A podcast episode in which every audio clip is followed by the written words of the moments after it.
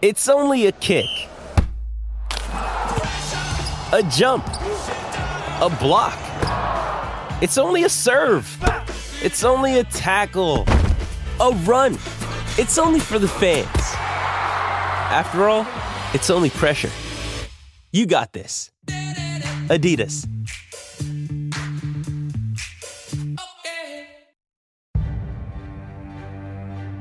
Rhetoric is a much misunderstood word. A lot of folks dismiss speeches as just rhetoric, as if to say that words don't matter. But they do. They matter because they move people. Plato called rhetoric the art of enchanting the soul. Millennia later, Edward R. Murrow observed that Winston Churchill had mobilized the English language and sent it into battle in World War II. Words can convince, they can depress. And when things are tough, when the odds are long, when defeat seems more likely than victory, they can motivate. Think about Knute Rockne, the Notre Dame coach who cited the dying George Gipp's words to rally the boys. Breaks are beating the boys. Ask them to go in there with all they've got win just one for the Gipper. Or Herb Brooks, the Miracle on Ice coach in the 1980 Olympics. You were born to be hockey players. Every one of you. And you were meant to be here tonight. This is your time. Now go out there and take it. Or about a very young man in the midst of processing an unexpected defeat in Florida. A young man who made his fans, his team, and his God a promise. We are live from Ben Hill Griffin Stadium at Florida Field, where today the fourth ranked Florida Gators meet the unranked Ole Miss Rebels. It was Saturday, September 27, 2008, at Ben Hill Griffin Stadium in Gainesville, Florida. The University of Florida Gators were supposed to be undefeated. They were supposed to be invincible. They were supposed to crush every opponent. Here's Tebow, touchdown, Florida. But nobody told Ole Miss that. And in a surprise upset, the Rebels defeated the Gators. The Ole Miss Rebels have upset the Gators here in the swamp today, 31 and Florida 30. Which brought the losing quarterback to the press room. I just want to say one thing to the fans and everybody in Gator Nation. I'm sorry. Um, extremely sorry. You know, we were hoping for an undefeated season. That was my goal. Something Florida's never done here. But I promise you one thing a lot of good will come out of this. It was short, 30 seconds or so. But great speeches are often brief. They cut to the chase, to the heart of things. And that's what Tim Tebow did. I'm Doc Rivers, and this is It Was Said Sports, Episode 4 Tim Tebow's Promise. Sometimes, you know, people like Tim, they make you feel uncomfortable because you self check. You know, you kind of wake up one day and go, man, I got to do better. I mean, those are the standards, the characteristics, the stop signs. He lives by that faith. It was a choice of my attitude, my effort, my focus, and our team's attitude, effort, and focus. That was something that was in our grasp, and it was a choice of the will.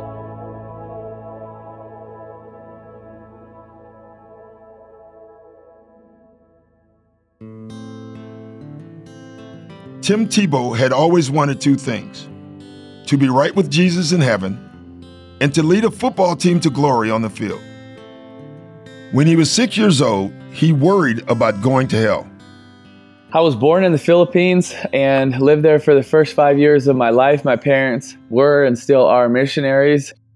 Faith was a big part of our family, and everything that encompassed, you know, following Jesus was also loving people. And so I got uh, amazing examples of my mom and dad truly spending pretty much the majority of their adult lives of helping people that could never do anything for them. And I think that made a huge example on me as a young boy of being able to to see what love looks like in a sacrificial form. I got to see my parents do that all the time, and that makes a huge impact. He wanted to accept Jesus as his personal Savior, but when he went to his father, a missionary and a preacher, he found himself frustrated by questions about the gospel. Questions posed, Tebow recalls, to make sure I was not taking this decision lightly. Finally, young Tebow went to his mother. I want to ask Jesus to come into my heart, he told her. I'm ready to be saved. I tried with dad, but he's just too hard. Mother and son prayed together, and the confession of faith was made. To celebrate, the family went to Epcot. A consummately American story the fear of death, the hope of heaven, and a trip to Disney. There's nothing new about the intersection of Christianity and football. Fans waved John 3:16 placards long before Tim Tebow etched the citation in his eye black. The reenactment of the ancient rituals of pain and victory, of comebacks and upsets, has always evoked biblical stories like David and Goliath. When Tebow put John 3:16 in his eye black during a game, he set off 92 million Google searches.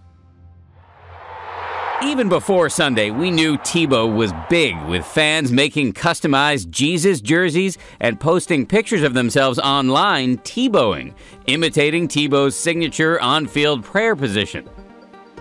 And he became a verb to Tebow.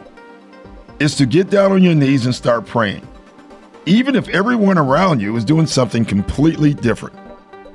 People have Tebowed at weddings and on mountaintops for me, it wasn't something that started when I got to the NFL. It just became more publicized. It was the exact same routine I had since my sophomore year of high school. I would literally run through the tunnel, run to the sidelines. I would get a, three jumps. I would do a couple sprints, two or three sprints. I would throw the football a couple of times. I'd get a couple snaps with my center. I would go to the quietest place I could find on the field Uh, I would get on a knee and, and ask God for the grace and the wisdom to be able to handle whatever is asking me in this game with the right attitude, the right perspective, and then, you know, try to go play. And then I would try to do the same thing at the end of the game, you know? And it was the same thing I've done my sophomore year, junior year, senior year of high school, and then all four years at Florida. And then in the NFL at the end of the game was on the side, did it for a few times, and whatever they, you know, people took notice, and then all of a sudden, I think it probably gained even more hype when a few uh, posing players like sacked me and did it on top of me or something, and you know, it just kind of spread. And. And at first, you're you know you're not necessarily sure, but then I think I, what I came to a conclusion of when I got so many letters of young people in high school or Pop Warner teams, and they'd say, "Hey, you know, thank you for doing this. It gave me the courage to take a knee and pray at my game. And, and that was really encouraging. And I guess my overall kind of feel about it was just, you know, at least prayer was getting talked about, you know, sometimes good way, sometimes not necessarily the best way of whatever, but at least that was something that was talked about. Tebow's faith informed his words on that fall Saturday in Gainesville. I'm sorry. Um, extremely sorry. You know, we were hoping for an undefeated season. That was my goal. Something Florida's never done here. But I promise you one thing: a lot of good will come out of this.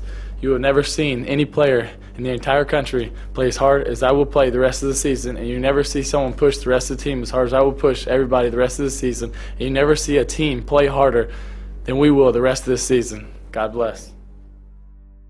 He lives by that faith. I mean, those are the standards. He puts uh, the characteristics, the stop signs, the go ahead signs, all of that is very, very important to Tim Tebow. Here's longtime college football announcer Verne Lundquist. He called games during Tebow's career with the Florida Gators.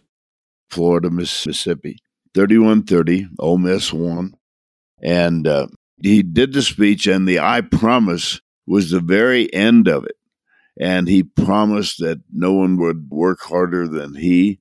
No one would work harder on the team because he was going to lead them.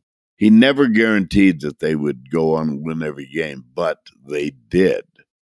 And they won the national championship. I think a better title than the promise is probably the apology. And I think it's important when you're wrong to apologize. And so that's how I started. I said, I'm sorry, I'm extremely sorry. And then I went on to say how I believe I can help change this in a promise that I believe I could fulfill. I knew that we didn't show up and play our best. And I took that really on my shoulders as a leader, that responsibility.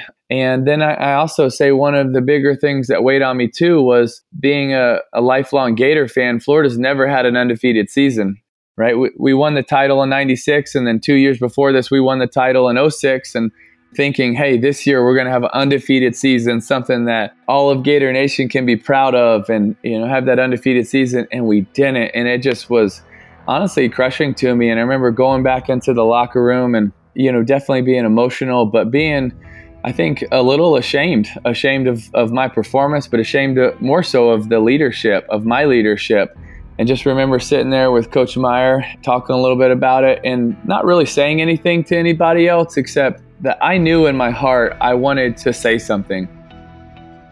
It was faith in the invisible, in the grit and determination of a young man and a team to summon their strength and make it visible.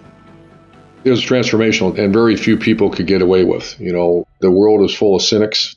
I'm actually one. You know, I've heard so much over my career. I mean, easy, easy. You know, pump the brakes before you start because your words are who you are, and they should be. This is Urban Meyer, head coach of the Jacksonville Jaguars and one of the most successful coaches in college football history. From 2005 to 2010, he coached the Florida Gators, where he first got to know player Tim Tebow. And so you just got to be very cautious and you have to earn that right to be in that position. He obviously did. He followed up. You know, his comment about there'll never be a team work harder, there'll never be a player work harder. You know, think about that. And to this day, someone can say, he was right. He's the most competitive football player I've ever encountered, especially in college ball. Here's Verne Lundquist again. He is the hardest working guy I've ever met. I mean, in indoor time 40s, when they would go inside and run 40s on the basketball floor, if he thought he was going to lose, he would dive on a hardwood floor to get across the finish line first. I've seen him do that. But he is exactly who he says he is and exactly the person that he thinks he needs to be. For promises are the stuff of faith. The story of the Bible is about mortals enmeshed by time and chance, seeking to connect with a force larger than themselves. I'm just such a big believer that when you do something wrong, it's important to apologize and not just to say, oh, I apologize, but to say, I'm sorry, I was wrong. And then share how you're going to change it, how you're going to fix it. And that is that I was going to be the hardest working player and that our team was going to be the hardest working team. And I was going to push our team to be the hardest working team. And that you weren't going to see anybody in the country play harder than we were. And that was, you know, really the focus. It was to say, I'm sorry. It was to apologize. And then it was to give a promise that I believe I could keep. And I didn't know if we were going to win the rest of the games, but I do believe that this was something in my control because it was a choice of my attitude, my effort, my focus, and our team's attitude, effort, and focus. That was something that was in our grasp, and it was a choice of the will. It's difficult to believe that God has a stake in who wins the game. The perennial appeal to sports to believers, though, is undeniable. Part of the reason for this affinity may lie in the sense of drama religion, and sports share. I go do the press conference and I answer all the media's questions, but I knew I wanted to say something that wasn't just a question from one of the media. I wanted to say something from my heart, but I wanted to say it to all of Gator Nation, to my team, to my teammates' families, to all of the people that look up to us and watch us. For athletes, life is to be lived before an audience, according to precise rules and prescribed ritual.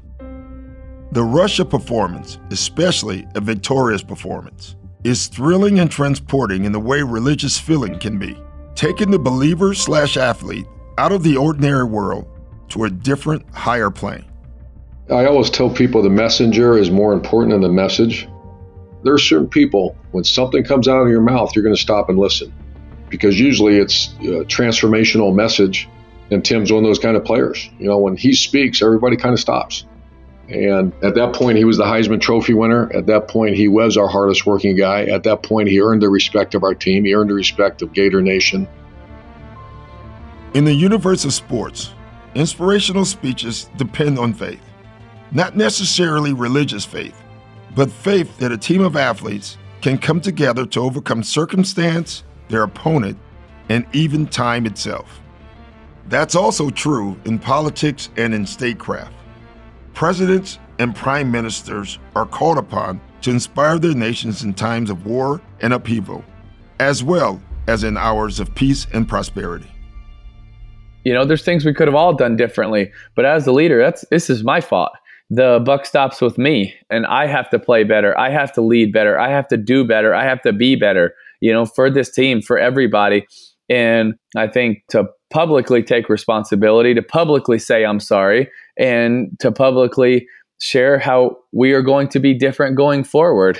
Hoping that it could be an encouragement to my teammates, to coaches, fans, all of it.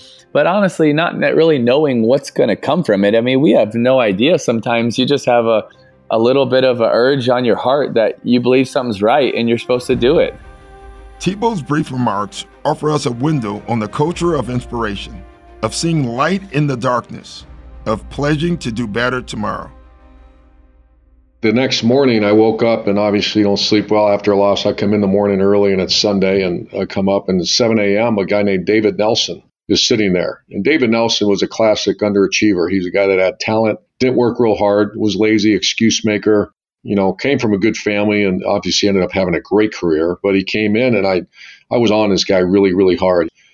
And I come walking up and he's sitting there, tears rolling down his cheek. And I was like, what's your problem? You know, because I was really upset with some of the players, you know, and especially ones weren't contributing. And I said, come in my office. I said, what's your problem? And he said, Coach, Tim's speech got to me. He goes, everything you said to me, I, I have to help this team. I, I'll do anything. I said, you know, David, it's not real hard to say that. It's real hard to do it. David Nelson went on to become one of our most important players that year. He's the guy that when Percy Harvin got hurt near the end of the season, caught a touchdown pass against Alabama in the SEC championship game. He's the guy that caught the final jump pass against Oklahoma in the national championship game because we trusted him that much. And it was because of Tim's words. Tim impacted him. His personal story is mythic, elemental. His mother was advised to seek an abortion early in her pregnancy with Tim. It became part of Tebow lore. Then, when he was safely delivered, despite a barely attached placenta, doctors called it a miracle. Like his four siblings, Tebow was homeschooled. No TV until they had memorized scripture. No discussion their many sports victories unless someone asked about them. Through high school and college, he divided his time between football and ministry. He was so hotly recruited in high school, he was the subject of an ESPN documentary called The Chosen One. At Florida, he led students in weekly Bible studies, preached in prisons, schools, and hospitals.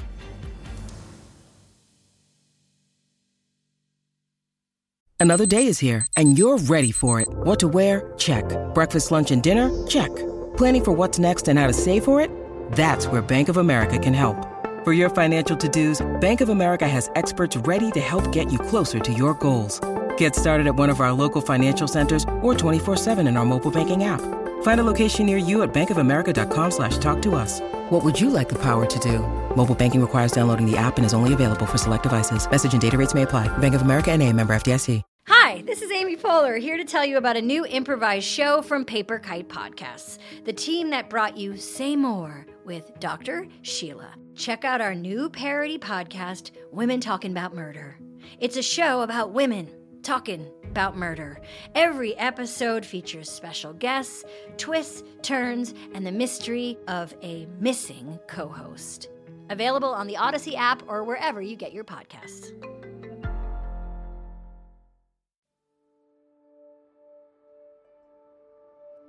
Sometimes, you know, people like Tim, they make you feel uncomfortable because you self check. You know, you kind of wake up one day and go, man, I got to do better.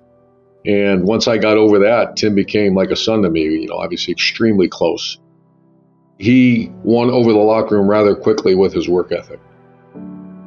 And after his speech, He led the team to a national championship. He kept his word and he fulfilled his promise.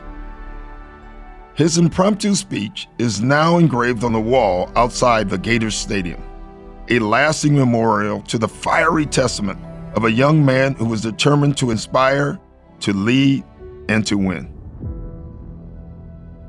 I think a lot of times as athletes, it's hard to be transparent when it doesn't go well because we feel like we always have to be we always want to be the best. And I think a lot of times when you're a competitor, you do believe in yourself. And I think that also lends itself to sometimes not wanting to say, I'm sorry, or I was wrong, or I messed up. And I think to be able to, as a team, as individuals, to be able to lead the way we should or could lead, I believe transparency, authenticity, not just in the good times, but in the bad, is even more important to be able to share, be authentic about those moments. And that's what sports is largely about. And it's why Hollywood loves locker room moments so much. They're inherently dramatic. Al Pacino in Any Given Sunday, Kyle Chandler in Friday Night Lights, Gene Hackman in Hoosiers. Let's be clear coaches and players who give inspirational talks aren't Churchills. They aren't Henry V's calling we few, we happy few, we band of brothers to literal war. But sports are a metaphor for life. And the fact that words like Tim Tebow's can make a difference, can bring good out of bad, victory out of defeat, reminds us how fascinating and how human sports can be. I know it sounds cliche about the one team, one heartbeat, one goal, but there's something so special to that, man. When all of us from so many different places and backgrounds and you get to know one another and you get to form a bond and you get to and i know this sounds cliche but you know it's like tug of war and you're pulling at the same time with everything you have i mean there's just something so special about that when it actually comes together because you do have one goal and that's your sole focus and there really is something special to being able to get to a goal that at times seems so hard, right? And it seems like there's so much pressure. How are we going to do it, right? But then when you do it and you realize you can do it and that comes to fruition because you all bought in together, oh man, it really is special. That's the promise of competition. A promise that's renewed every time the whistle blows or a buzzer sounds. Remember what Tim said. I promise you, a lot of good will come out of this. Or so we always hope and always pray. Next time on It Was Said Sports. Hank Aaron overcame poverty and racism to become one of the most accomplished baseball players of all time. When I was in the ballpark, he said, I felt like I was surrounded by angels and I had God's hand on my shoulder. By steadily pursuing his calling in the face of unreasoning hatred, Hank Aaron has proven himself a great human being as well as a great athlete. Thank you for listening to It Was Said Sports, a documentary podcast from Shining City Audio, a C13 Originals and Jon Meacham studio. Executive produced and created by Jon Meacham and Chris Corcoran. Narrated by me, Doc Rivers. Written by Jon Meacham. Directed by Lloyd Lockridge. Production led by Paige Heimson. Edited and mastered by Chris Basil. Guest booking and coordination by Kelly Rafferty. Additional production support by Bill Schultz, Sean Cherry, Bob Talbador, Ian Mont, and Rich Cook. Creative consultation by Nikki Kovac and David Weisbord. Cover art and graphic designs by Kurt Courtney. Marketing and publicity by Brian Swarth, Moira Corin, Josephina Francis, Lauren Schwartz, and Hilary Schuff. Our theme song is I Can Almost See You by Hammock.